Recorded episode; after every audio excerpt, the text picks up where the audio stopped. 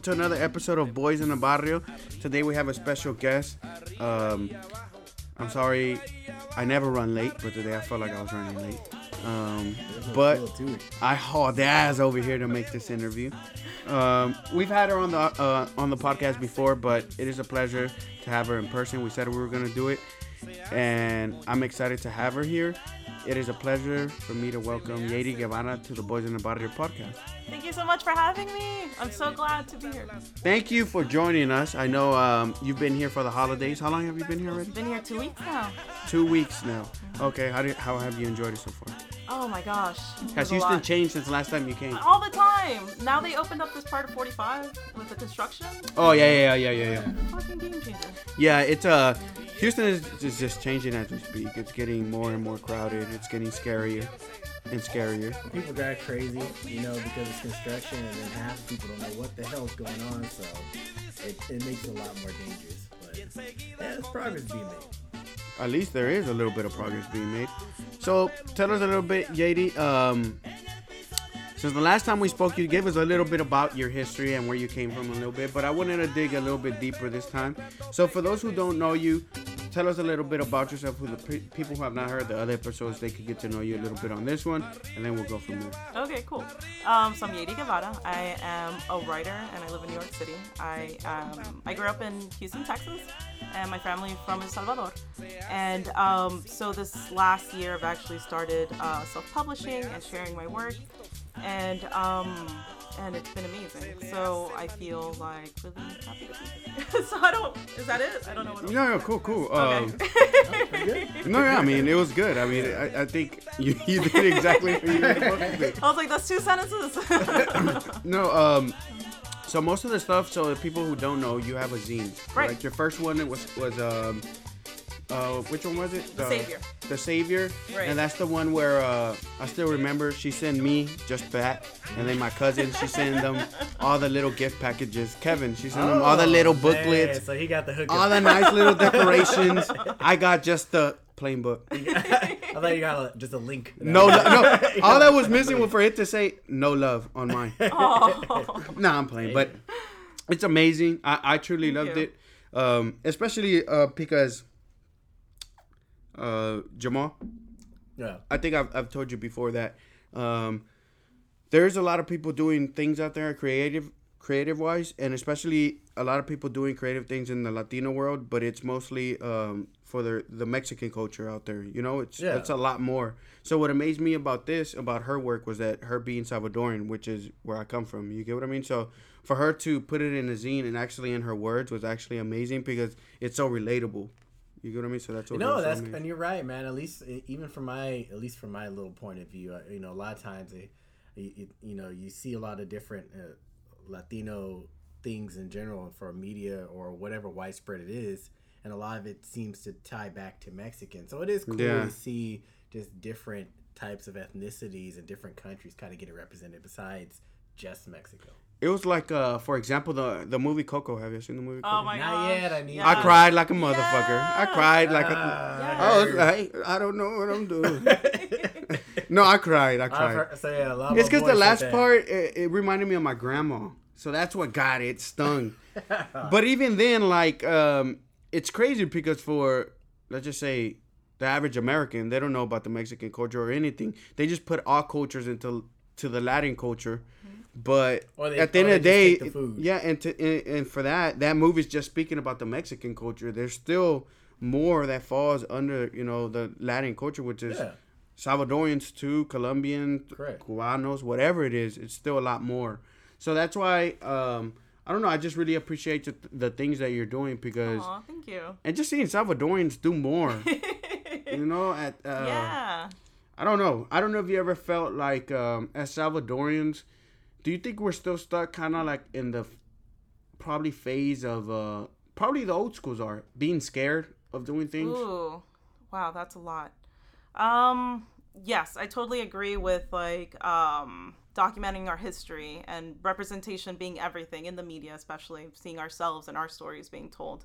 I think the fact that how does fear play into like how we're being represented, right? I think it's like a lot of fear of us, of the other, right? In terms of like MS13 or MS18, like how we're being perceived with fear. And also like how do we handle fear being from like a war torn country? Because I feel like that's a lot of intergenerational trauma that we hold. Yeah, And yeah, it's yeah. something that like manifests itself a lot. And it's like being um growing up in the like stability well so supposedly stability of the US and it's like how do we handle fear when we're always kind of being perceived as the other or how do we handle our parents fear and like trying to explore our own space and our own identities right Yeah, correct. and so it's just kind of like I don't know. I mean, personally, I think fear works as an incentive because if I'm scared of something, it's like I got to do it. Like it's something's driving me, something's pulling from me. But I think it's a lot of it comes from survival too. I think a lot of that fear comes from like, you know, not getting deported or a lot of it just trying to like Which I, I think that has a big my thing to do with it, right? I think I think so. I, I think that's a huge one right there. Is like the the fear of um, getting deported, basically. That How, how big of a fear is that? the, 'Cause, well, first uh, of all, the trip ain't something- cheap. First of all, I'll tell you that much. The trip is not cheap No, for I a can Salvadorian to come over here. Yeah. Yeah. It's it's averages up and past six thousand dollars. Damn. US dollars. Yes, US and, dollars. and if you want some good service, it, it gets better. like, like if you don't want to see a train, if you don't want to do nothing, like it gets up there, player. Hey, so do the coyotes? Do they have like a Yelp or something like that where you can rate them? Or Bro, to this is point, there like an Uber or something like that? You can be like, yo, you know what's like, amazing? Uh, Three yeah, star rating. He you know, at me. you know what's crazy? Yeah, now that you say that, uh, there's this guy. I forgot what article did it, but they did like a documentary on a coyote who was in El Salvador, and he said not a doc. It was like an article on him, Yeah. but he speaks and he's like, "Yeah, I used to do this, and I lived over there, whatever, whatever. But uh, I do this, you know, uh, and this is how I do it, or whatever, whatever." Mm. But it was crazy to hear that side of the of the of the story. You get what I mean? to know like, of course, he didn't give out his secrets where where he has no, uh. he can't hook you up everything. He ain't gonna tell you who's the one letting the him. path I take right here, right here. But but anyways, um, so what made you do this and focus on the Salvadorian culture? Why not uh, Mm. write a zine about something else? What about the, the culture that made you write about it? Huh. I think it's something that I really can't pull apart, right? Like identity. I feel like being Salvadoran is equally as important as being Texan, as being a woman. You know, it's all these intersecting of identities, but I feel like the last zine came out mostly because I was in El Salvador. Okay. And I was just trying to write everything down, like just what my tia said, or like what um, this conversation I had with like the shop owner or whatever. I was just trying to like document everything because like we don't have our history written down, you know, because of the war, because we left everything behind, because everything got burned, you know. and because Or- of everything being presented now, like you just said earlier, like it, we, it's presented as MS thirteen or MS whatever it is, whatever Mm-hmm. Right. it is. It that's what we're being presented as. Everybody like that's the culture. Like if you're Mm-hmm. Salvador, oh, so you're MS or you this or you that. Yeah, that negative association, right? Yeah. And I think that's where my work really tries to fill in, where it's just kind of like a writing our history and kind of owning our story too, you know, because most of the time we don't want to talk about well, how we didn't have papers, or most of the time we're scared to share these old fears because of what it comes up. But it's also at the same time in sharing that you see how many connections are being made where like me too, you know, or like oh like I have a very similar experience and just kind of like finding that sense of community with other people because it was really isolating growing up Salvadoran, but that never, you know, deterred me from being Salvadoran. You know, I always like, yeah, I am Salvadoran, and if I'm in- in it alone, but I'm in it, and just meeting other people and saying like, oh, that's my experience too, and it's just kind of really been reinforcing that there's this need to see each other and to be with each other and to share our experiences because mainstream medium's not going to do that for us you know? And i think we're really at an age where we're able to kind of like share our perspective and see each other. And i think that is so important you know from a generation of hiding in the shadows right? For survival and to be able to finally come forward. And i think with the zine itself it's the idea of like self-publishing. Like i didn't my intent was not to write a zine. My intent was to share my work with my theo my theo doesn't have a computer so it's just kind of like how do i put this on paper for him and so I just kind of fell into like the subculture of being able to kind of like own my voice, print print it, and then like share that with other people, and it's just kind of grew into something else. But before this, um, you were already writing stuff, or Privately, yeah, I was writing. What is it that you would write? I'm curious. for my own oh just trying to make sense of things right because it's like i would kind of like revisit i was part of a writing group so that helped me get like in the structure of like sitting down and have to produce something. So um, i think it was that discipline first but what came out was just kind of like a reflection of my life you know? I wasn't trying to make up stories i just tried to write down the stories i heard. Because like i think that's a really big thing with uh, well at least in our culture it's just that oral history that oral storytelling.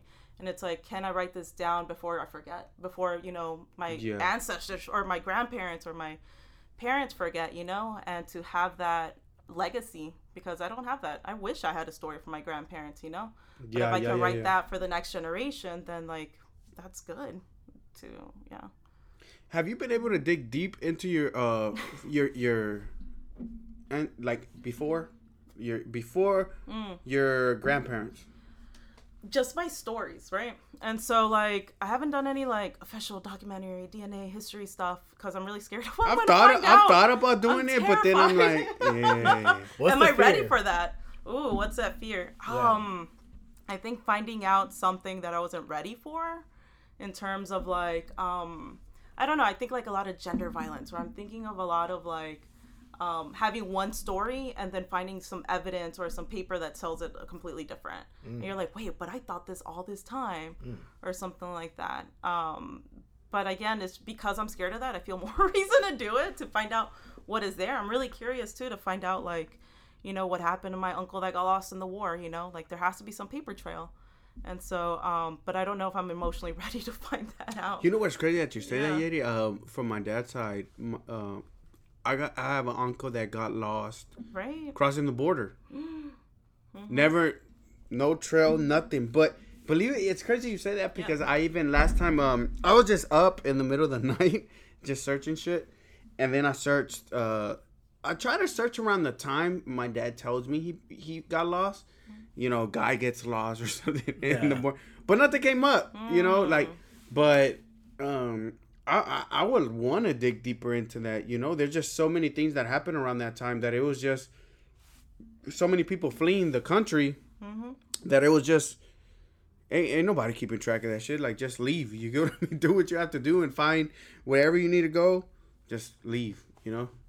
Yeah, and that's so hard too to know that like because I think my dad was telling me the story about like oh I was crossing in this town and then like uh, in El Salvador and like this police stopped me and they're like well who do you know in this town? He's like well I know this person this person this person's my godmother. This person's like you know my aunt's cousin or whatever.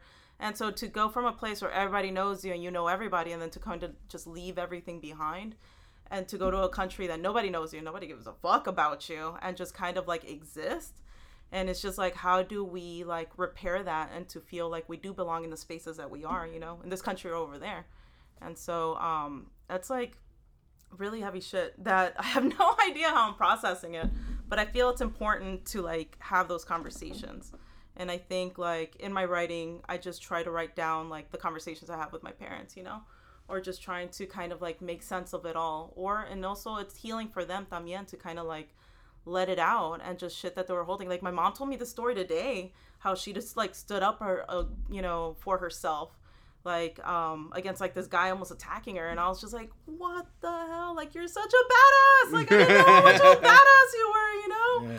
And just like, and it fills you up with so much pride, and it fills you up with so much like, yeah, we are badass. Like we descend from these like amazing people that we weren't like we have shallow roots in here in this country, but like our lineage goes way the fuck back where like really brave ass people like stood up. And like if it wasn't for them doing that, like I wouldn't be here where I am, Yeah, right? To be able to talk about it. Yeah, yeah, yeah. And just this luxury of being able to like read and write. you know? Correct. Because like my grandparents, you know, they're illiterate and they're from they're rural country for, um, people, and I love them so much, even though I never met them. But like to know that their granddaughter's writing, their granddaughter's like sharing stuff, and it's like I just try to honor that. Like they existed, they did the hard work. I'm just writing it down. Which That's is incredible. yeah, it's, it is. I mean, and for you to be okay, so uh, you you you were born here in the states, correct? Uh, Mm-hmm. Right. Just like me, but um, we're first generation, right? right. So there is this uh, like for me, I I've gone back and forth within myself to find out that the pressures I carry as a first generation. Oh my I don't know if you feel it or All not, the fucking time. but this is what I fucking realized that we were raised in the Salvadorian culture as if we were fucking from the fucking El Salvador. Just you're in the states. That's basically what it is.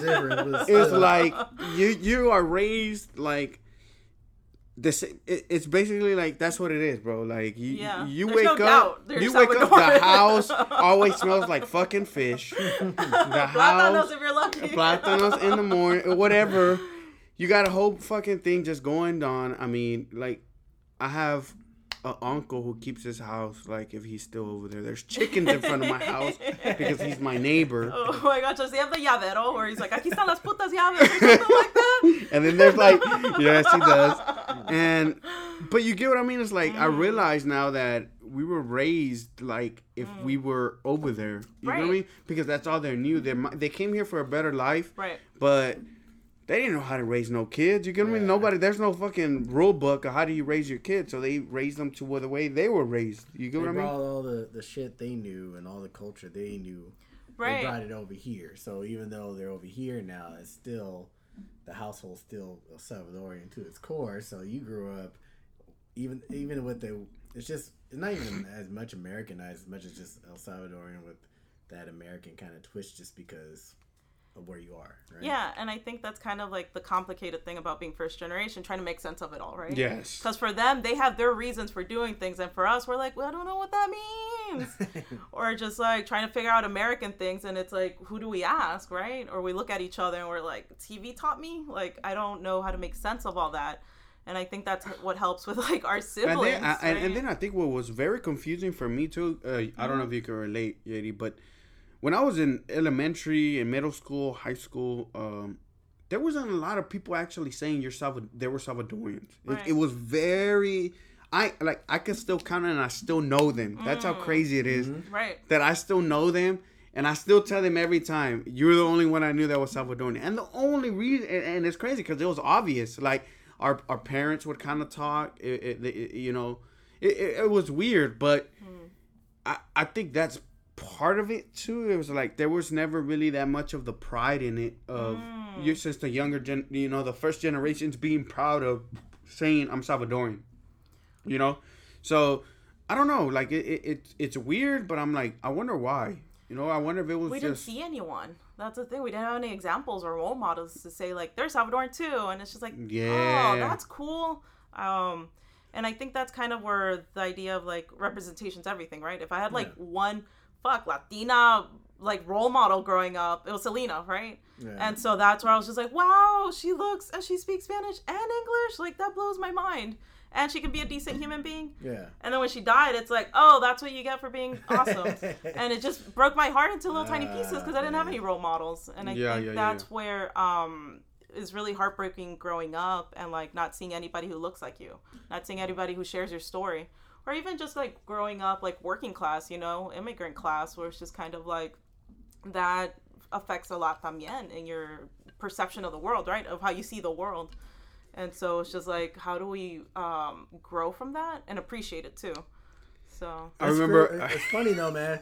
I'm sorry. Uh, the only reason I laugh is because this reminds me of black folks too, especially especially because I'm like, oh hey, we got Martin Luther King and Malcolm X. All right, like we got leaders, and they both get killed. Like, Right? Well, they're like, we tried And so hard. Obviously, obviously all of this stuff was extremely tragic and terrible. I'm Right. sure at the time, but it is one of those things you kind of look back. and It's like, well, fuck me, of course. Like that's that's what happened. So it's funny. I just hear a lot of similarities. Oh, Like, of when you're talking, I'm course. just like, wow, that's so cool because it's like I can relate to that. You know, f- from from a different uh, point of view of a, of a minority. But I got to ask you, what were some of the things, at least American wise, that you had to learn that you were just like, what the shit, like. Oh, oh, I know one very specific example. Um, I went to college in upstate New York, so it's like 97% white. I never interacted with white people before. And so, barbecue. They're like, oh, freshmen, come in on campus. There's going to be a barbecue. I'm like, cool. We're going to get some ribs. We're going to get some potato salad. We're going to get some carne asada. Nothing. It was hamburgers and hot dogs. I'm like, what is this shit? Like, what is this shit? Barbecue? Yeah, and I was just like, oh my gosh, it's gonna be a like long four years, right? That's funny. Yeah, and I think growing up, a lot of idioms confused me. Like I didn't understand like certain English sayings, and so I was just like trying to look them up in the dictionary. You know, it's crazy hearing you say that because I've I've always. Kevin just brought that up. Yeah. A whole list of idioms. So he, my cousin, he just like he fucking just he would tell everybody tells me a new one because I think I I I don't give a fuck, so I just say it. if if I I feel it's a word, I'm gonna say it, and then they're like, that's not a fucking word. But the problem is, I was raised like Spanish first. Mm. You get what I mean? So yeah, yeah. I mean, the Spanish, I literally like mastered it. Now, if you ask me where does an acento go, I don't remember. But like all through like third grade, I was in Spanish and English, you know. So mm. Spanish was the main language at home, whatever, you know, and that's all I spoke. So sometimes even my English, I'm like, I've even had people tell me that I have an accent when I speak English.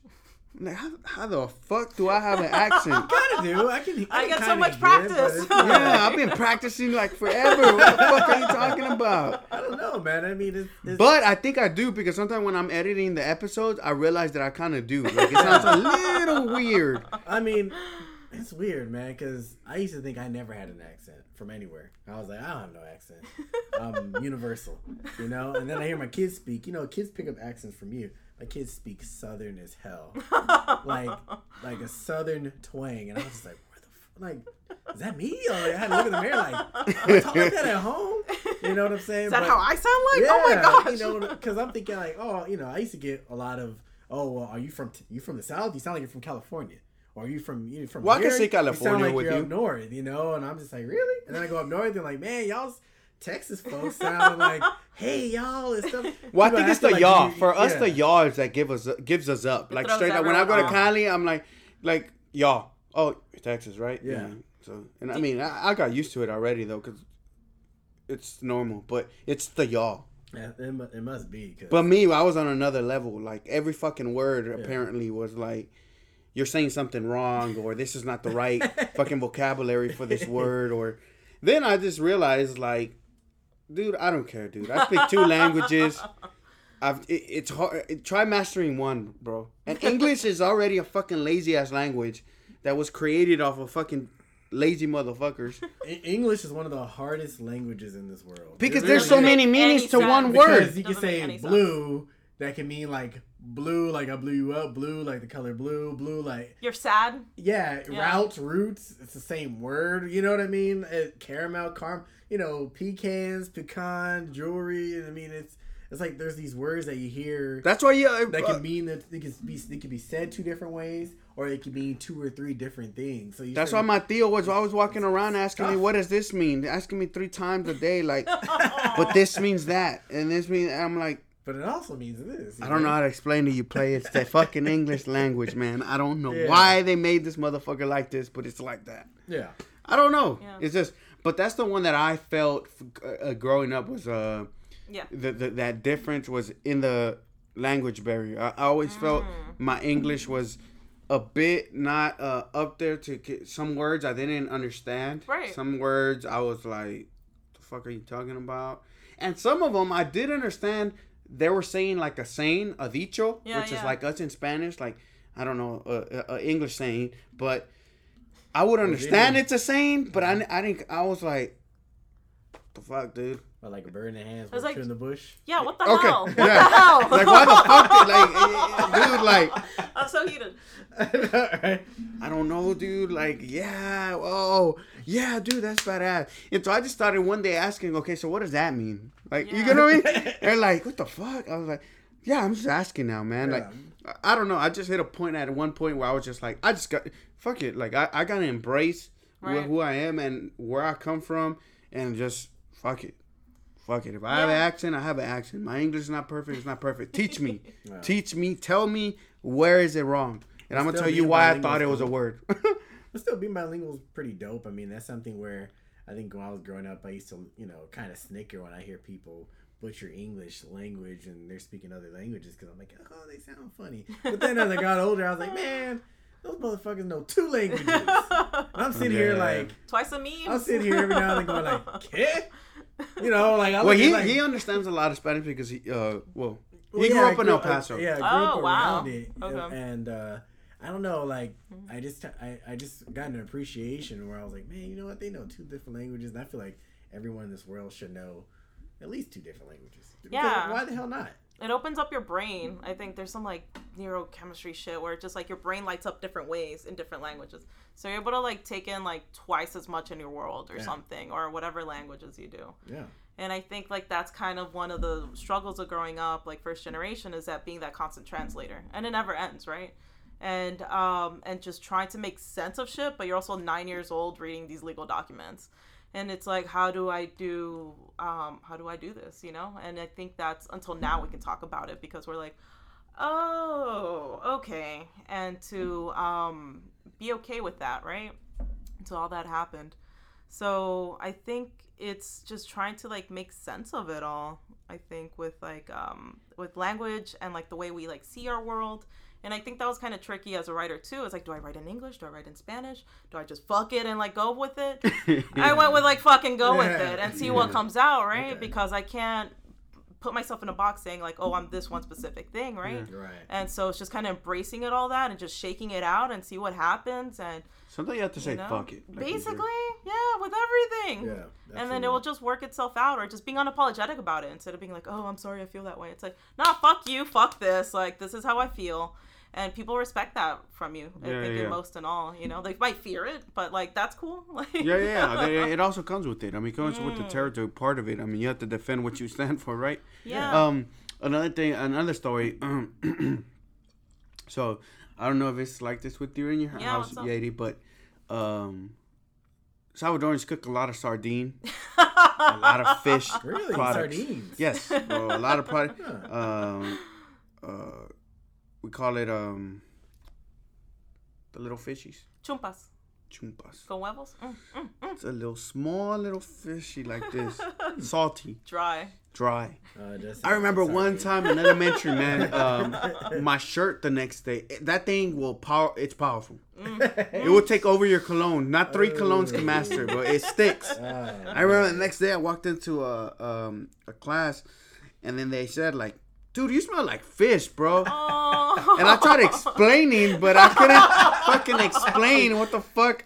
ah, Sardine. What the fuck is sardine? Or like these little fishes. the fuck is that? Like, fuck?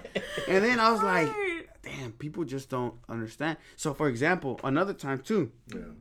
I was talking quesadilla salvadoreña. Like uh, it's a bread. Right. Quesadilla. It's called quesadilla. You, if you think of quesadilla, you what do you think of? I think of uh, beautifully flat tortillas with cheese. melted Yes, you see. So there's uh, for us, it's also that, but it's also a bread. Yeah.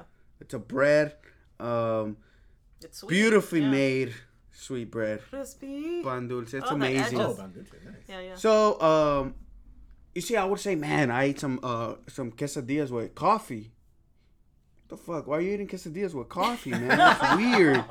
But then you're gonna like that's that's just that that barrier Yeah. of like you, you you have to like. But then you meet people who are willing to open up, and they're like, "Hey, yeah, teach Exactly. teach me your culture." You get what I mean? Like, what is it that you know, and and, and stuff like that. You know? Okay.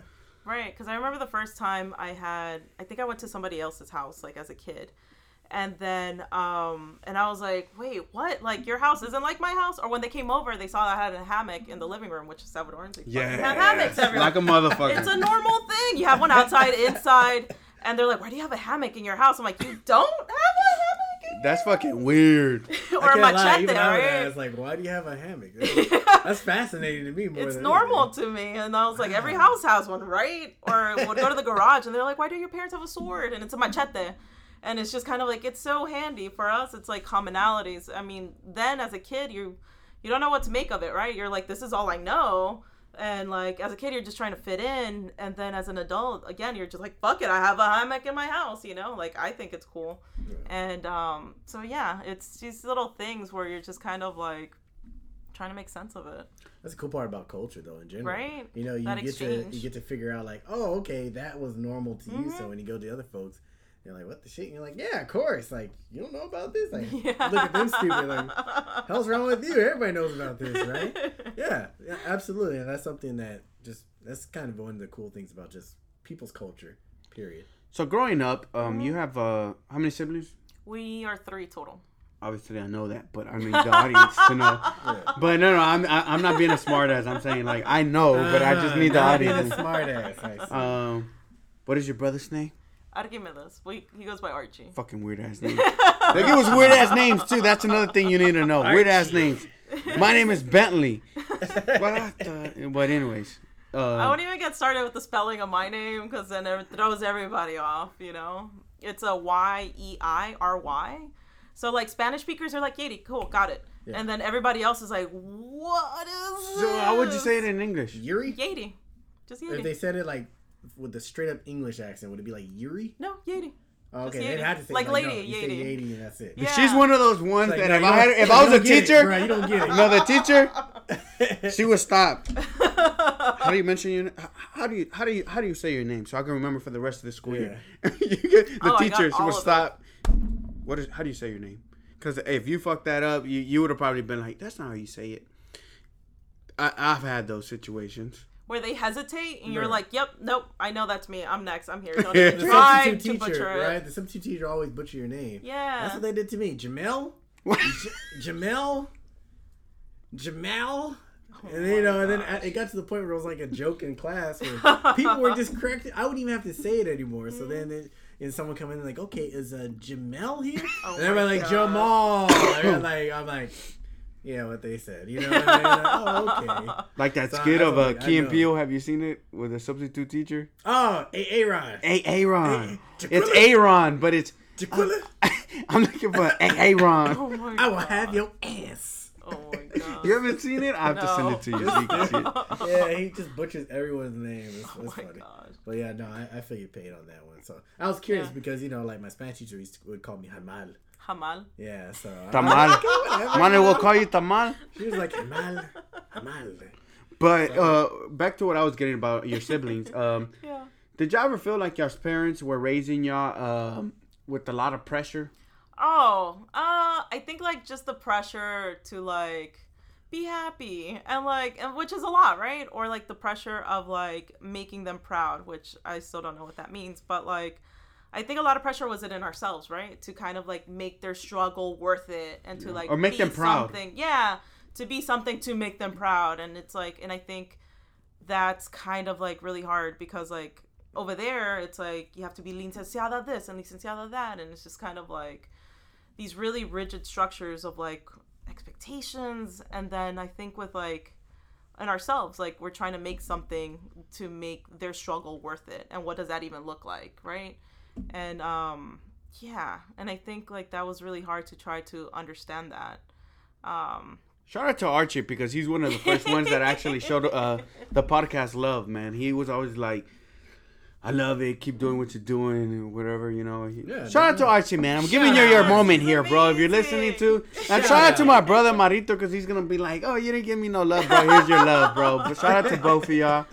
They're Um, amazing Yeah, they're amazing people. they're like our role models, right? Because awesome. it's like they kind of led the way when they were trying to figure it out. In an age before the fucking internet, they were like, you know what? I will figure this Beeper out. age. Exactly. Basically, we're saying y'all kind of old, but kind of just really not, not. Y'all still there. Y'all still get saved. Interesting, man. Y'all still get saved. Y'all still get saved. Yeah, y'all figured it out and then explained it to us, Mm-hmm. right? You signed our permission slips, and you are, you know, you did so much, and I'm forever grateful for that. That's dope. Yeah. Do you um? So you started your zine. Mm-hmm. You started publishing stuff, like actually putting it out there a year ago, right? Yeah, the first zine came out this June. I actually started, and then last year was when I actually started like reading in public and like sharing my soul with everybody. But self publishing started this June. Put out the first one. The second one was in October, and um, and then yeah, it's been it's been a wild ride, especially because like I didn't know it was a thing. You know, again, like everything being first generation, we just kind of figure stuff out on the way, and like by ex- you know, trial by fire. And so um, it's been really cool to meet helpful people along the way saying, like, oh, yeah, you should do this, or here's an opportunity, or I really like this, like, maybe you should look into this. So that's kind of been like really encouraging in the process también because I don't know what the fuck I'm doing. What was Did some of the best helpful uh, information Advice? Um to kind of just like own my voice right? Because i was like well maybe if like people don't understand it they're like well make them understand it. Yeah. put it in a way that like it feels right to you and then people will see that and recognize that. I'm like oh. Because i was always trying to overly explain right? I was trying to make sure i was That people being- understood. right right. And i thought that if i can just make sense to myself about things then people will see that. And they have. And that's been really really validating Did you have to like explain to your parents exactly what it is that you're putting out? I just said librito. It's a little librito, and um, and I think that's kind of why I write in Spanish and English, so they're They a part of the process. You see, Right. that's why I think I'm I'm starting to do. Uh, I kind of started doing the Spanish Right. show, which was me playing music, but. Cause I, last time I told my mom and my dad I have a podcast, but they don't understand. They're like, "¿Cuál emisora?" Yeah, they're like, what radio station are you on? What is it exactly that you're doing? They don't understand that. You gotta kind of like walk them through it, you know, um, and take them through it. But my sisters told him, hey, he has a podcast. But what is it exactly that he's doing? Yeah. You know, but so that's what I'm asking. Like, did you? Have Yeah, how do you make sense of that, right? Yeah. And it's like the stuff that you're excited about, and then um, to be able to share that with them. And I think like I let them in, and then they, I'm just lucky that they're supportive too. They're like, I don't get it, but if you're happy, that's cool. And so I'm like, so that's where I'm able to like share with them también and like have a conversation about it. Do you do a full time job on the side? Of course, I gotta pay the bills. Gotta pay the bills. No, well, the reason I'm asking is because, um, yeah, like uh, for you to, balance, right? huh? To balance everything. Yeah, well, not just that. That um, I don't know. Like for a person who, I mean, I found my creativity. What probably three what.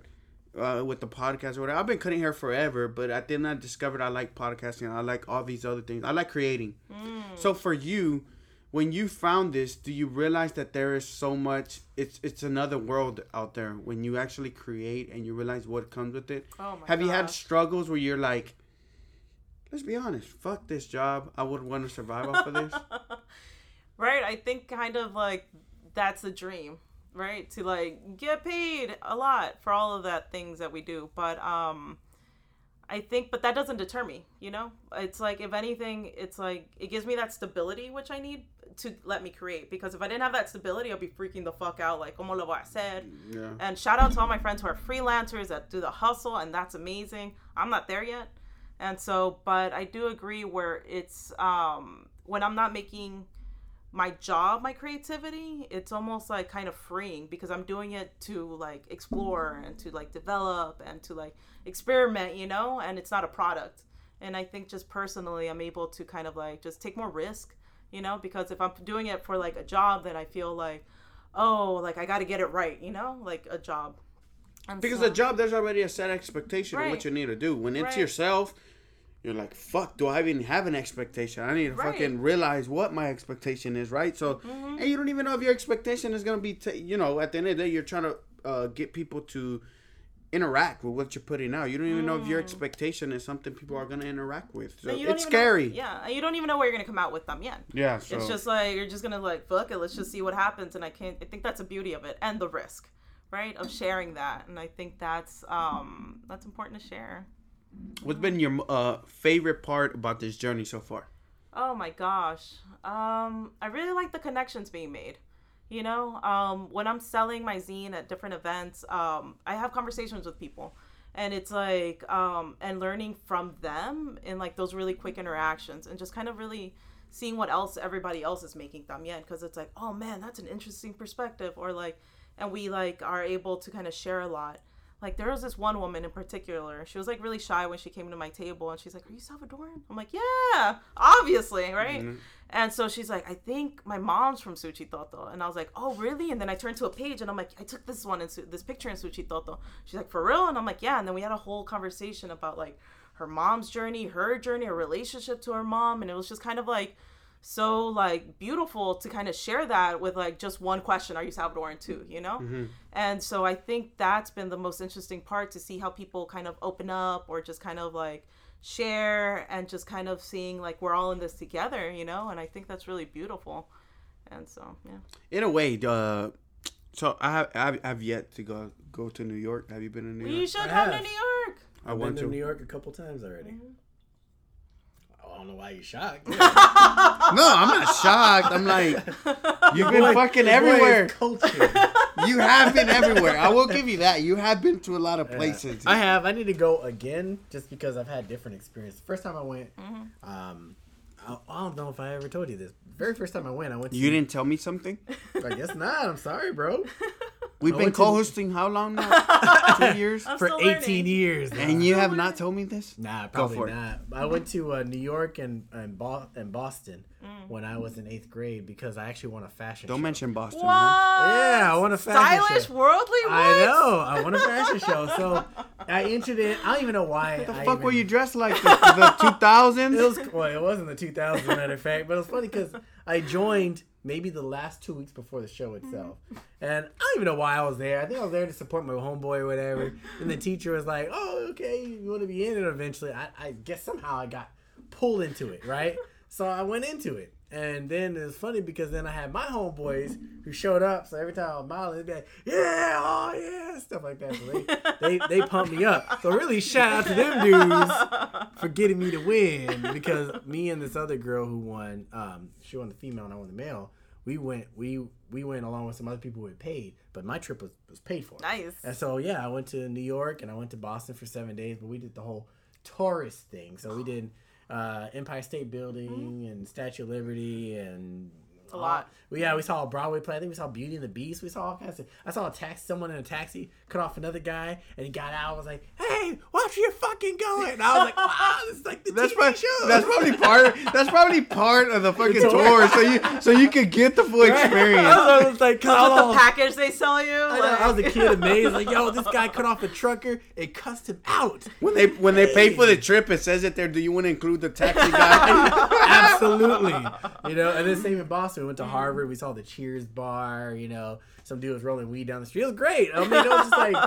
So that was the first time I went, and then I took my family a few years ago, and we went and we stayed in Queens. But really, we went to go to Jersey for for Cake Boss.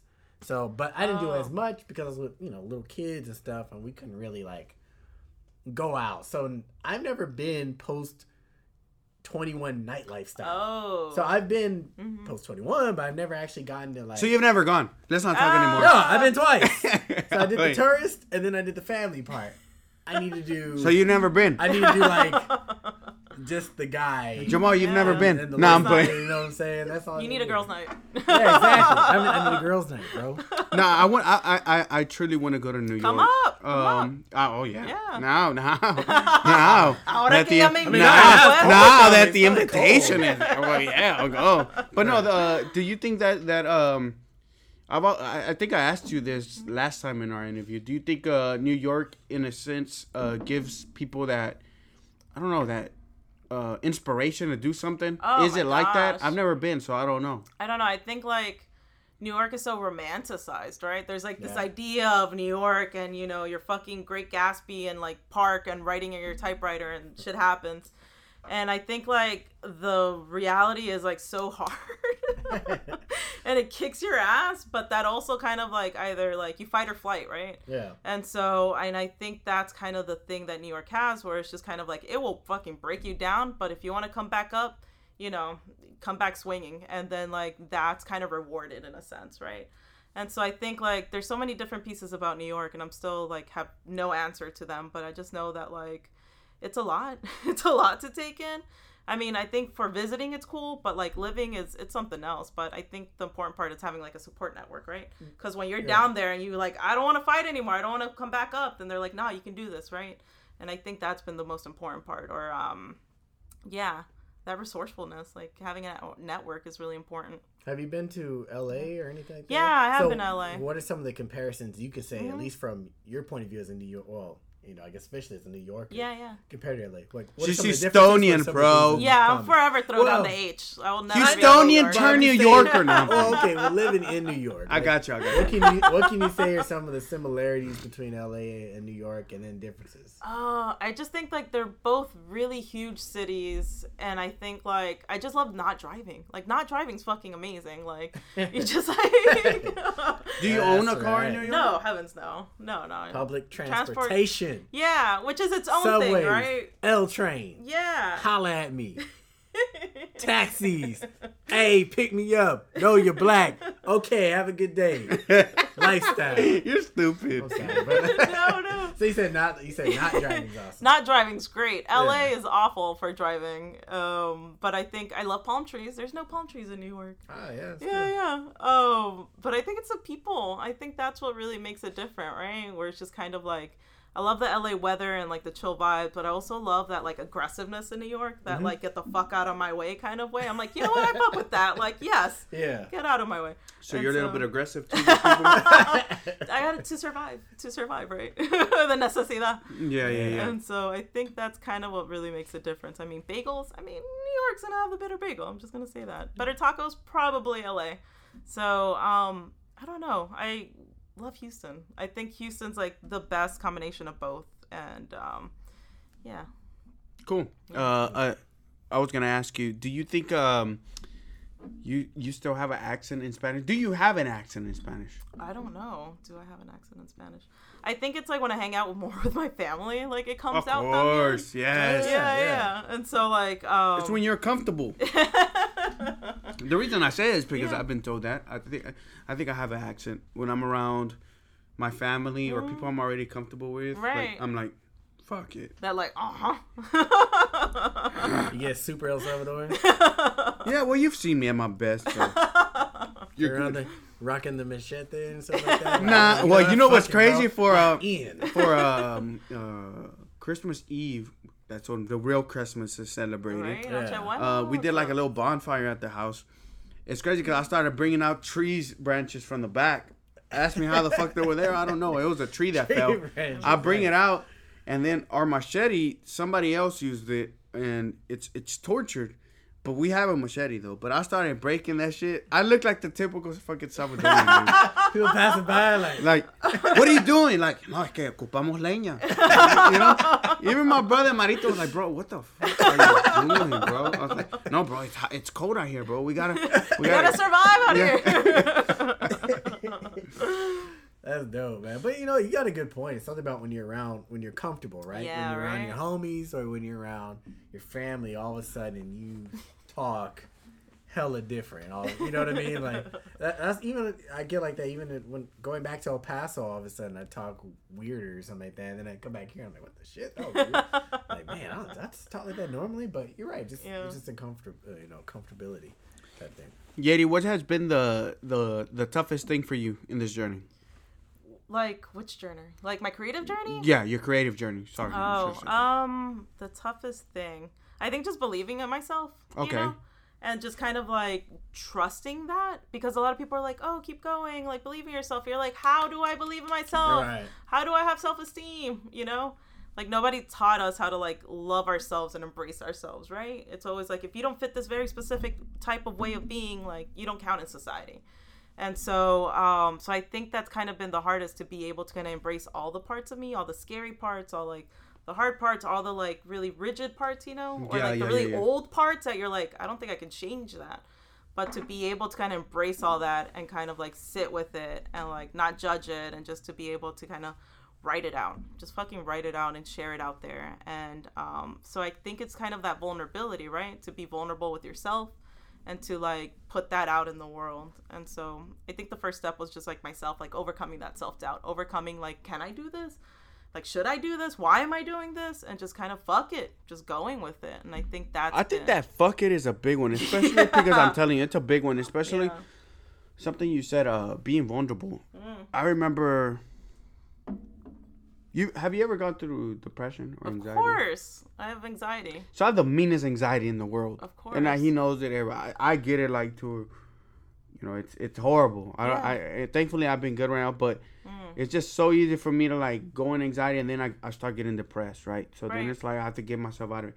But before even discovering that phase of me, um, my problem was I never wanted to be vulnerable, and I, and the people I could have been easily vulnerable to was my parents, but I was afraid to be of, being course. vulnerable because I wanted to show this uh, this whole toughness. I don't even know if it's toughness. I don't even know if it's machismo. It's just that hmm. it's never. It was never really like talked about, right? Right. Like I don't know if you feel the same way, but it was just mm-hmm. never really talked about. It was just I don't know. You just go along with your day, and it's just like, you know, you you you you're just moving along, moving along, Would moving it, along. would it make you feel weak because do you imagine what they've gone through compared to what you're going through? Was it kind of like a guilt? Oh. well, that for me, well for me, honestly, the first time, um, I, I, I think it was a feeling.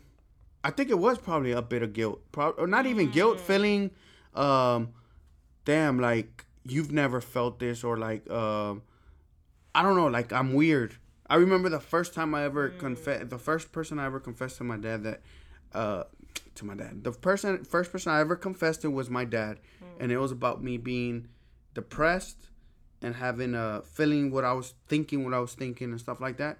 I cried, like I literally poured myself, and he was like, "It's funny because I always think about this because we were working together at the time, and we, I, we were on 59. Fuck 59 traffic.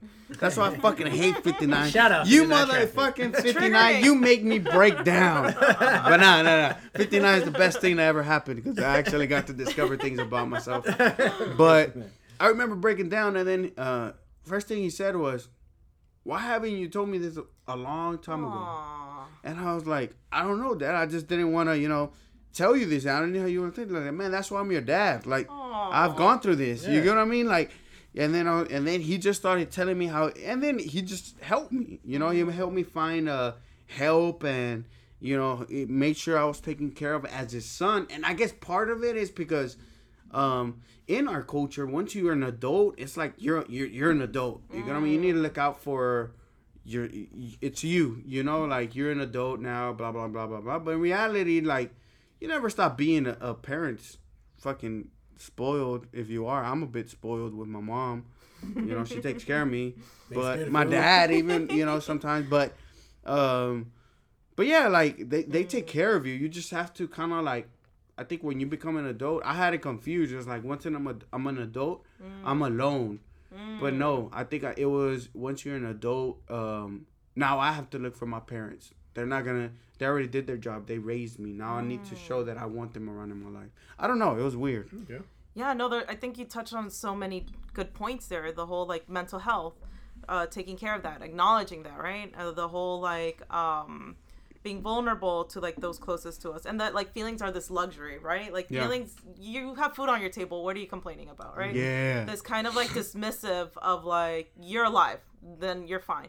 But it's also like I think that's kind of like another thing that as first generation we're able to kind of get out of survival mode and saying like, okay, what's going on overall? Like my mental health affects your physical health, you know, like kind of valuing that. And I guess a lot of it is just we just didn't know, you know, back in the, you know the homeland we're just on survival mode.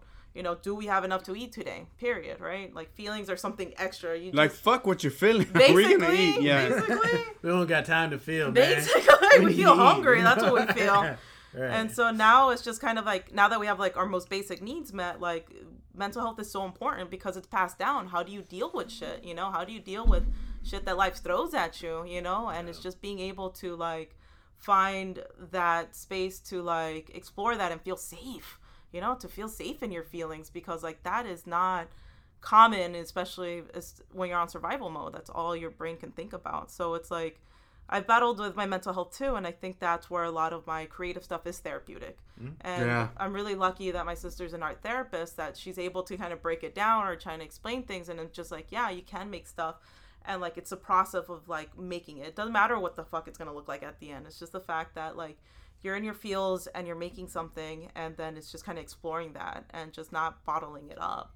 And It to takes you away from that feeling. Mm-hmm, that feeling is an ugly feeling. It really is. And it manifests itself in so many different ways, you know? Like my anxiety got so bad where I was having physical symptoms, right? Where I felt like I'm gonna throw up and I'm gonna like pass out and I'm gonna like have a heart attack all here at this dinner table, right?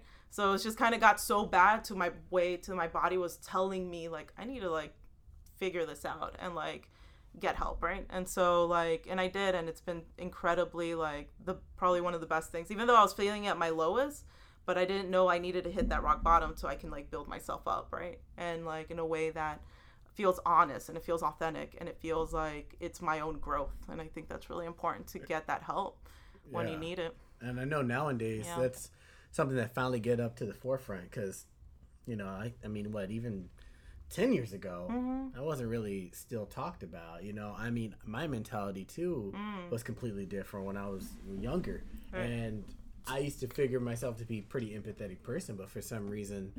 You know, just me growing up, I thought anyone who killed themselves was weak. It was a weakness. It was a survival of the fittest.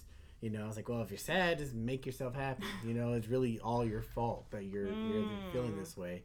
And it wasn't until you know you you go through your own stuff, and then it hit me, and all of a sudden I was like, oh, this is what you know this feels like. This is what depression. Oh, this is anxiety. And it was overwhelming because here I am thinking I'm Mr. Powerful, Mr. I could just pass it up, and it, it it humbles you.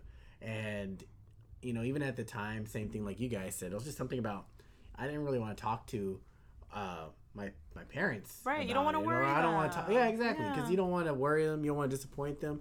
Because I think in the black community too, especially Mm. the big thing was like, oh, you need to you know be successful and go to college and do this because you know like our ancestors worked their ass off to Mm. get here and and Because yeah, barely, there's like- still pressures, man. yeah, and our generation right now is um really the first to be like, no, you're going to college, like that's happening, Mm-hmm. you know. So it's you know we're still f- first generation at least in that regards. So there's there was a lot of pressure, you know, to to fulfill that, and I and I guess just thinking like I'd disappoint them, like you said, you don't want to show weakness. He figured, Mm. well, they grew up with much worse discrimination, all kinds of stuff, and here I am, you know, bitching about this. Or so I always was like this sense of guilt. So Right. it, it, it usually was easier to talk to a stranger about it, you know, or even talking to this guy when I when we first met, because he was the one we always talked about this story, but he unleashed on me, and that it wasn't something I wasn't freaked out about because. I've always been pretty good about listening to people, you know. So people would talk to me in that sense, and that that's I swear I'm not trying to brag about it, uh, but I always was fascinated. I'm like, I wonder why people just talk to me. But maybe it's just because I'm really like I You're a good high all the time. You're just really cool. I was gonna say maybe I look high all the time. And like, well, maybe he'll forget. but but um, he would talk to me stuff, and I'd sit there and I'd listen, and you know, I'd be like, oh, okay, and I'd be like, wow, I'm just surprised, right? And then finally, I kind of was like, uh, I you know decided to make the leap for myself, and I was like, hey, you know what? I, I understand what you're going through. Here's what I'm going through right now, you know, and then that just mm-hmm. helped me start talking about it. Period. And then eventually, I was able to talk to my brother about it, you know, which mm. I was always something I I guess like I said, I didn't want to worry them. you don't want to freak them out. But then we were able to talk to each other about this stuff, and you know, other friends I have are, were going through the same issues too. So you're absolutely right. It's just something about it's something gratifying and relieving to, to Oh my express gosh. Yeah, you internalize all that because I think for our survival of our parents or the people that come before us, you just bottle that shit up, right? Just Yeah. bottle that shit up and like keep it moving. But like that's not healthy. Like that shit comes up. Like my therapist says, you know, feelings that are buried, they're buried alive, right? Like that shit's gonna come up one way or another. And then me, it was like the physical manifestation. But I think also, I think as men, you guys have it like worse in the sense that you're not entitled to your feelings. Like you can't have feelings, right? Yeah. And I think that hurts a lot. Yeah, That That's- that's that's crazy you say that. What what Yeah. is it that you said right now? Uh, I like. I said a lot. No, no, no, no, no, no, no, no. Before Oh, that, feelings uh, that are buried are buried alive. yeah, no, but you said something about they will show they will manifest or something like that. Oh, just like that. My, once because I bottled up my feelings, it came out as physical manifestations, the panic attacks, the like. Thinking you're having a heart attack for real. Yeah, exactly. I'm Right. crying because I can't decide what I'm having for dinner, you know, and I can't get my life right because I can't decide what I'm having for that like catastrophizing way of thinking. Like, yeah, it was a lot to kind of like. You know what's crazy? Hey, man, we're talking about this. I I've never said this on. A, I've never said this on the podcast. I don't think I've ever said this, but when I went, I mean, I I've gone to get help. I've gone to a therapist. I've gone to, you know, I've been on medication. Yeah. and I've been off medication, and now thankfully I'm good, right? But I, I've tried everything, you know, and which is a different story for a different time. But I remember when I was getting, um, you know, my first time I went, I was talking to the to, to the to the therapist, and he's asking me questions about when I'm little. when I was little, and I'm no, like, we talking about right now. and, and, and the concentration was there, you know, and, Yeah. and it was like he was just, would you do? Oh shit, my headphones. But anyways, would you do this? And would you do that? Um, and I, I, my reaction was always, um, damn, why is he hitting the points? You know, it's like he kind of already knows what's what's up, Right. but he doesn't want to tell me, which is bullshit. He didn't know yet, but he was just diagnosing me.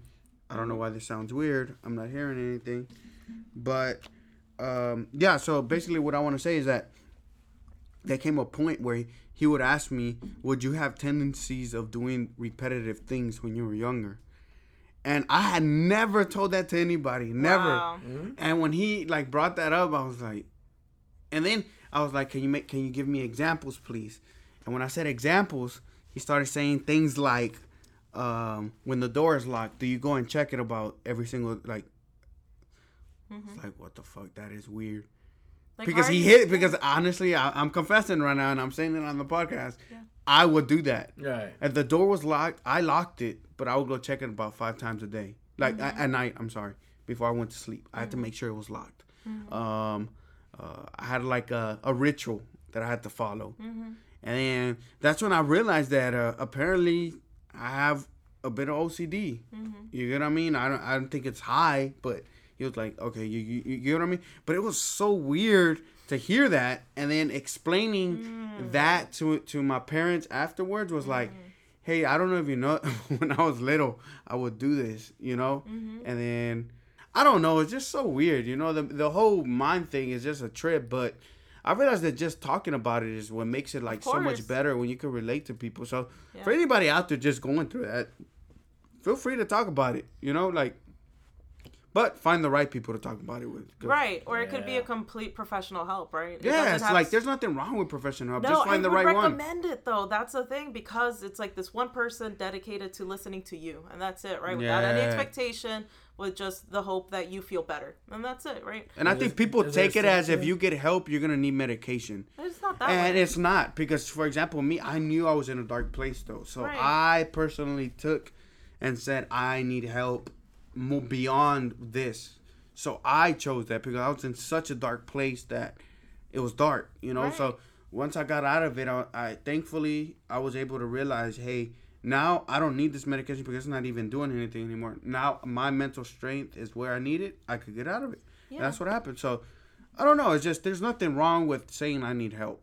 And it's removing that stigma, right? Yeah. I think it and it shows it's like in various levels también, in which like it doesn't always have to be extreme and what like the media perceives it or whatever. It just be like what feels good to you right now, and what is it that you need, and it could be short term, it could be long term, whatever it is that you need to get out there and be back to yourself. I think that's the important part, whether it's short term therapy, whether it's long term, whether it's medication, whether it's not, whether it's just like opening up to yourself, like or you know your creative outlets. It's just finding the thing that works for you and where you feel your best way, you know, and just finding the tools out there. And um, yeah, I would highly recommend everybody to just be able to, um, you know, um, take care of their mental health. It's so Yeah. important. And you're right about that. The stigma is what's finally getting Mm-hmm. cleared up because you're right. At the time, people see it as oh, you're just one, you know, crazy people, or oh, you're just, Oh, you know, no. oh, you're just bullshitting, right? Oh, Right. you're just BSing, It's and then you're coming to find out, like, Yeah. hey, man, a lot of people go through these issues, oh, so much. and some people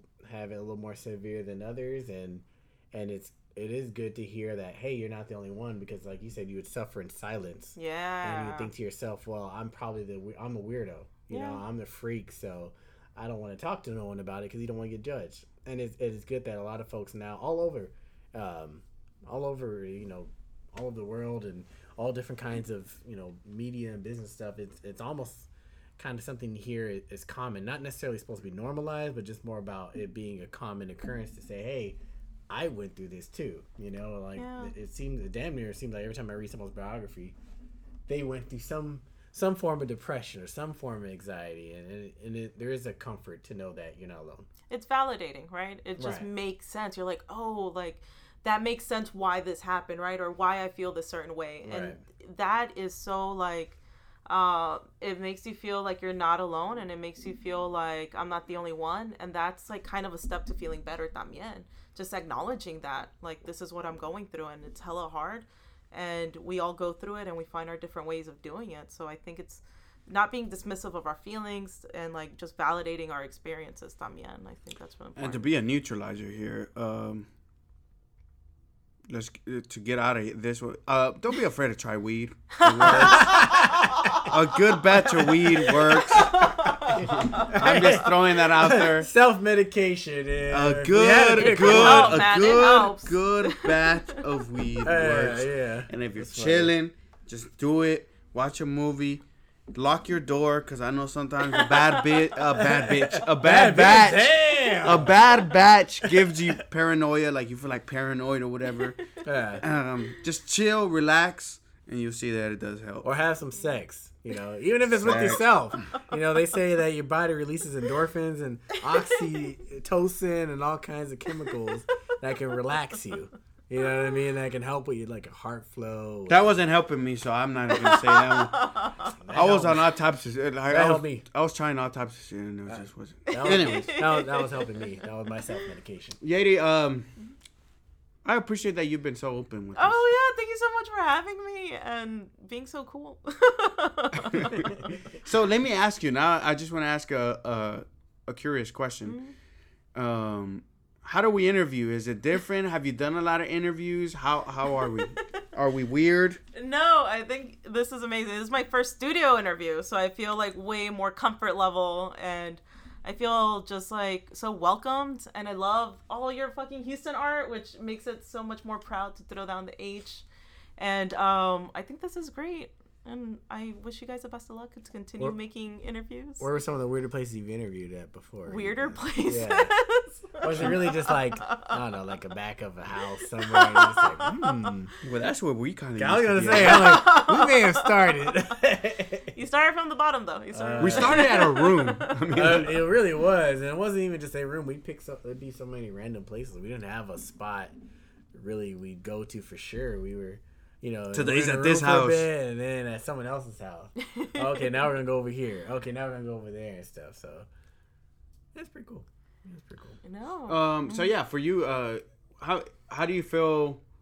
Um, how we make you feel comfortable? Of the interview, like course, it's not like weird. No, not at all. I think it's great that we covered so much ground, especially because it's so organic. También, you know, we're not following a script. We're not like we got to hit these certain topics. I think it's just kind of like it's fucking energy exchange, and I think it's a beautiful thing to just let it happen and just see where it goes and explore it. And I'm for it. I'm all for Bad, bad, bad. it.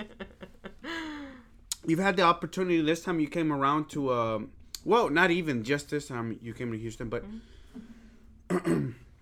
you've been able to work a lot with uh Salvadorian people actually out there doing things. Yeah. Um, can you mention some of them and tell them what you, what you've been able to work Yeah. on and stuff like that? I'll name drop the Salvi crew. So um, I love, love, love um, here in Houston, Jess Alvarenga. She's a photographer. She's doing this documentary photo series called Witness the Isthmus, and she's phenomenal because she's documenting, taking pictures and anecdotes of Central Americans in Houston, whether at work or at home, and like how are we living? How do we look like? You know, and the full range and spectrum of our experiences and. She's amazing. And um, in LA, there's a great group out there. There's Victor from Dicho de Bicho, who has built this amazing platform to like exchange ideas and news and like um, and he's doing great stuff of just sharing the Salvi word. And he's an illustrator también. He writes comics, so he's like he has so much fun stuff always putting out. Um, and then there's Linda Nuvis out in LA también, who does Radio Pulgarcito, which is Salvadoran vinyl music. That's badass. And yeah. she's amazing, and all her music is so good. And I actually play some of her stuff for my mom, and my mom loves it. You know what's crazy? I played that for my dad. I showed it to my dad, and my dad was like, "Damn, where'd you find that?" They're all the hits. like, "That's- that's That's a jam right there. Yeah, yeah, and it opens up a lot of conversation. And um, she's with Chulita Vinyl Club, who's this all women DJ group, and they're amazing. And um, in New York, um, I'm so fortunate to get uh, the in touch with like the Salvadoran um, creative community out there. So we have Saida Quevedo who did the reconstruction project and it toured all over the U.S. and in El Salvador too.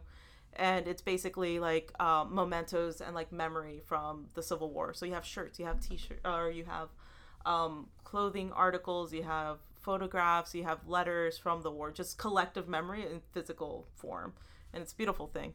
And um, we have uh, Moises Diaz también. He's a museum curator, and he is phenomenal because he is so in touch with the artists in El Salvador. He's in New York. And then we have a really good like um, Central American film crew. Oh, and Joanna, who's doing the Unapologetically Brown series también. She puts tweet posters of like amazing like women and like poetry all over the city. So like wh- I discovered her stuff just walking down like Fifth Avenue, and I was just like, that's amazing. Like who did this? Yeah, yeah, yeah, yeah. And that's kind of like the best things that just find you right at Yeah. the right place at the right time. And so, um, oh gosh, I feel like I'm forgetting some p- other people too. Uh, One that just came out, I'm gonna give him a shout Yeah, out yeah. because uh, we're supposed to do something together. Um, no Jodas podcast. yes, Um, yes. I, I- believe she's in L.A. Um, Mm-hmm. I- and I, I it's it's badass. I heard the first episode. It's just badass to see so many. I, I'm telling you, so many other. Um, there's one thing to say, people doing creative things, but if for for me and I, I, I feel Yadi will course. probably feel the same way. Salvadorians doing the same thing, you know, around the same mindset and being raised the same way to be doing things. It's it, it, it's amazing to see that, and I'm just happy. I, I think it's an amazing thing. Like I can't describe it because it's just amazing to see it because you're feeling the then people are feeling the same thing I'm feeling. You know, being first generation, and you know, understanding that our culture hasn't been as suc successful, I guess, out there, you know, and put out there because there's no, there hasn't been nobody out there putting it out, you know. Right, So- and we're young. That's the Yeah. thing. We've been in this country like not that long, and that Yeah. we're finally like getting out there. We're finally seeing each other. We're finally like finding each other, and we're able to kind of like, fuck yeah, that's my experience too, and validate each other. And I feel like bec- even though we're Salvadoran, like we all have very different experiences of like growing up conservative or like liberal, or growing up like you know going back and forth or growing up and you were born over there and then you never went back. We have such varied experiences of being Salvadoran. I think it's so beautiful to come together and say like, yeah, me too. right? yeah, yeah, yeah, absolutely. I mean, Yeah. I don't know. I just, I love it. I love where it's going. I'm super excited Yeah. for what's coming next. Actually, so what's next for you, Yadi? Oh, I'm I'm curious too. Um, well, um, I'm working on a couple art shows. Um, working on um, actually have a show in March where I'm showing with another Salvadoran artist, actually Mo Penders. She's uh, this photographer and she's based in Houston and she's phenomenal. So she invited me to be part of her show. Where are you gonna be showing here? Yeah, yeah, here El, El Rincón Social on Harrisburg, When? uh, March 24th, and so um, I'll get those details to you to come Okay, out. for yeah, sure. Yeah, yeah, it'll be good. It's a bunch of amazing artists. There's like 19 of us, and then So let people know when. Uh, yeah, March what? March 24th. Okay. Yeah, yeah, yeah, Yeah, for yeah. sure. Ladies and gentlemen, y'all make sure to uh, hit up my girl uh, Yadi. Y'all go sh- check her out. She's doing great things Yeah, Thank now- you, thank you. for sure. What else do you have? Um, Should just, we expect another zine? I should ask. I think so. I feel like there's so many things out there to like write down, or I'm like kicking around so many ideas, and I think like that's kind of cool to just explore and develop that. Um, I'm trying to work on video footage. I think that's kind of something new. So recently, I discovered all this home movies from like when we went to El Salvador like 20 years ago. So it's like, ugh, how do I process emotionally all that? How do I make art of that? And how do I share that? So I think that's like what I'm really excited to explore new storytelling in 2018 with video. I love it. I'm actually I, I'm excited, and we're gonna talk about some things right now um, off air that I want to talk to you about. Um, uh, I think you'd be interested. I just don't want to put it out there because it's something you know. Keep it on the deal. Yeah, Jamal. Yeah, uh, one last thing out of curiosity. Um, how big is the culture out there in New York as far as El Salvador? And Ooh. where is it at? Ooh, I think like the major hotspots for us is um, Long Island, actually, like Okay. Hempstead specifically and Brentwood. And Find good pupusas and everything. I go to Brooklyn. I, I'm not gonna go to Long Island. Brooklyn has good pupusas. yeah. Where Brooklyn at? Where Brooklyn at? That boy Biggie knew what he was know, talking right? about when he said, "Where With Brooklyn the at?" papusa in his hair. Yeah. Where Brooklyn at? Did I have Eating vueltas, in the- please? That boy knew what he was talking about. Where Brooklyn at? With the curtido. Right? Take another bite. Where Brooklyn? we suck for that one, Jamal. But Yeah, yeah, they're terrible. They're terrible. Okay, so you said it's actually a lot of it's in, in Long Island. Yeah, Long Island. Um, there's just so many in Virginia and Maryland, Mm-hmm. like outside of the Washington D.C. area. We're out in LA. We're in Houston, and I feel like we're in like those major hotspots, Okay. and we're finding each other every day, and it's amazing. That's awesome. Yeah. And so you see, it's pretty much been growing and growing. It really since you- has. How long have you been over there in New York again? Oh, it's six years already this Okay. year. It went by so fast. I don't know how. It's just like New York fucking minute, man. Like that is Yeah. shit is real. Yo, y'all look busy all the time out there, man. I was watching people walking down the street, like they live. They live. like They live the same. Fake it till you make it. Yeah, yeah. Act like you busy motherfucker. And then it was funny because a lot of people like Show up to no no no no no no living room, nothing. It's an empty house, but they fake it like in this room like right yeah, now, bro. like should- they pay that apartment though. They're gonna fake it. They're gonna make it. You know, The Just house fake it poor is what we it. would call it in this Right? place. But, but no, I see them as like people wearing wearing black and sleek, and they're like business, all business and stuff. Yeah. it fascinates me. I didn't realize how fast I walked until I came home. And I'm like at the store with my mom and I'm like dragging her. I'm like, Am I walking fast? She's like, No, I just need to keep up. And I was like, Oh my gosh, who am I? You're And on the so- ground, New like, York. "Yeah, Y'all stop real quick. Let me get up. yeah. That's Or just parking, right? Like I'm okay parking far away and just walking it. They're like, No, get somewhere closer. And what I'm are you like- doing? Hey, get right there. Wait for that guy to get out. Basically. Put your blinker. But you say you don't really drive that often though, too. Over there. uh, huh? no, I don't drive at all over there. That's pretty wild. I know because um, I when I went, I drove. I got a rental car What? and I drove around over there, which was really interesting. Did you want to like be mad all the time? Like It's rough, boy. I put insurance in that car, and thank God I did. I was like, man, I'm fixing to get hit or hit somebody because everything. I mean, I left a little bit of space. Yeah. And a bus came and just like cut me off, and I was like, Nick, Nick, really like. I'm You're about to get the "Motherfuckers fuck knocked out of. right? I'm like, man, these people are crazy and stuff. But so I can I can only imagine. Uh, and they're so to that. narrow. Everything's just so narrow. Yeah, and expensive parking. For Yeah. Like there ain't no like free parking. It's like yo, that Mm-mm. little garage that goes down, or if you do get something on the side, it's like yo, that shit's like expensive. I parked in Times Square Oh, why? for two hours Why? because we were about to leave, and I took my wife. and He's an idiot, Yadi. well, I did it because I was like, we don't have time to look for parking and be cheap about. it. So I was like, all right, fuck it. Paid, uh, paid I was like twenty five bucks for two hours. I was like, God, I was like twenty five. I was like, That's a good deal. What are you talking about? like, y'all gonna give me a massage while we're at it, or what the fuck we gonna do? Repeat after me. I What? am an idiot. I'm a Why G. would you park? I am lazy and I want to do it quick. What we were trying to be quick. I can't blame you though. I mean, I I, I hate the whole process of parking and all that shit. So I would have probably picked that too. So you're good. Yadi, um, I would like to thank you. Uh, first, uh, another thing I want to do is uh, if you could give everybody where they can find you and all that Yeah, stuff. Uh, find your everything. Yes, Yes. yes, yes. Uh, so my website is www.yeiry.com. So it's Y E I R Y dot com. And I have everything there. I have my shop, I have events where I'm going to be at, where I'm going to sell in person, where I'm doing my next readings, um, just biography, and just like my blog where I keep up with all that stuff too. So follow me there. All my social media handles are on there too, but um, I'm at Yeti Bird on everything because I'm very consistent. So Where does the bird come from? you know, it's funny from like Lady Bird I was Johnson. gonna say it sounded like Lady Bird for a yeah, yeah, because Okay. Yeti like lady, and I like LBJ, even though he's very problematic. But like, like, every, like every damn president. right? point, Yeah. Well, he gave us civil rights, so I'm just gonna like start with that. I right? the start. or- I guess. But that was his wife, or right? Yeah, Lady Bird was his Right, wife. that's Yeah, right. yeah. Okay, So that's cool. Thank you, Yadi, for joining us today. I thank you so really appreciate it. me. Absolutely. This is Um, wonderful. Of course, every time you come into town, we have to have you. We just enjoy talking to you, so Thank we you, really thank appreciate you. it. I love it. Thank being you. here. Ladies and gentlemen, um, make sure to follow us and give us a follow on Instagram. And Jamal, the rest of you say. Yo, it. hit up iTunes, subscribe, comment, give us the reviews, five stars. You can tell me I'm a dick, but at least give me five stars while you tell me that. I would appreciate that. But you know, Give the five is. stars first, and then give us. Tell him he's a dick. Yeah, iTunes, SoundCloud, uh, Google Play Music. Play Music. I mean, you can find us everywhere. So you know, just even whatever podcast app you use, you can find us on there as well. So thank y'all for listening.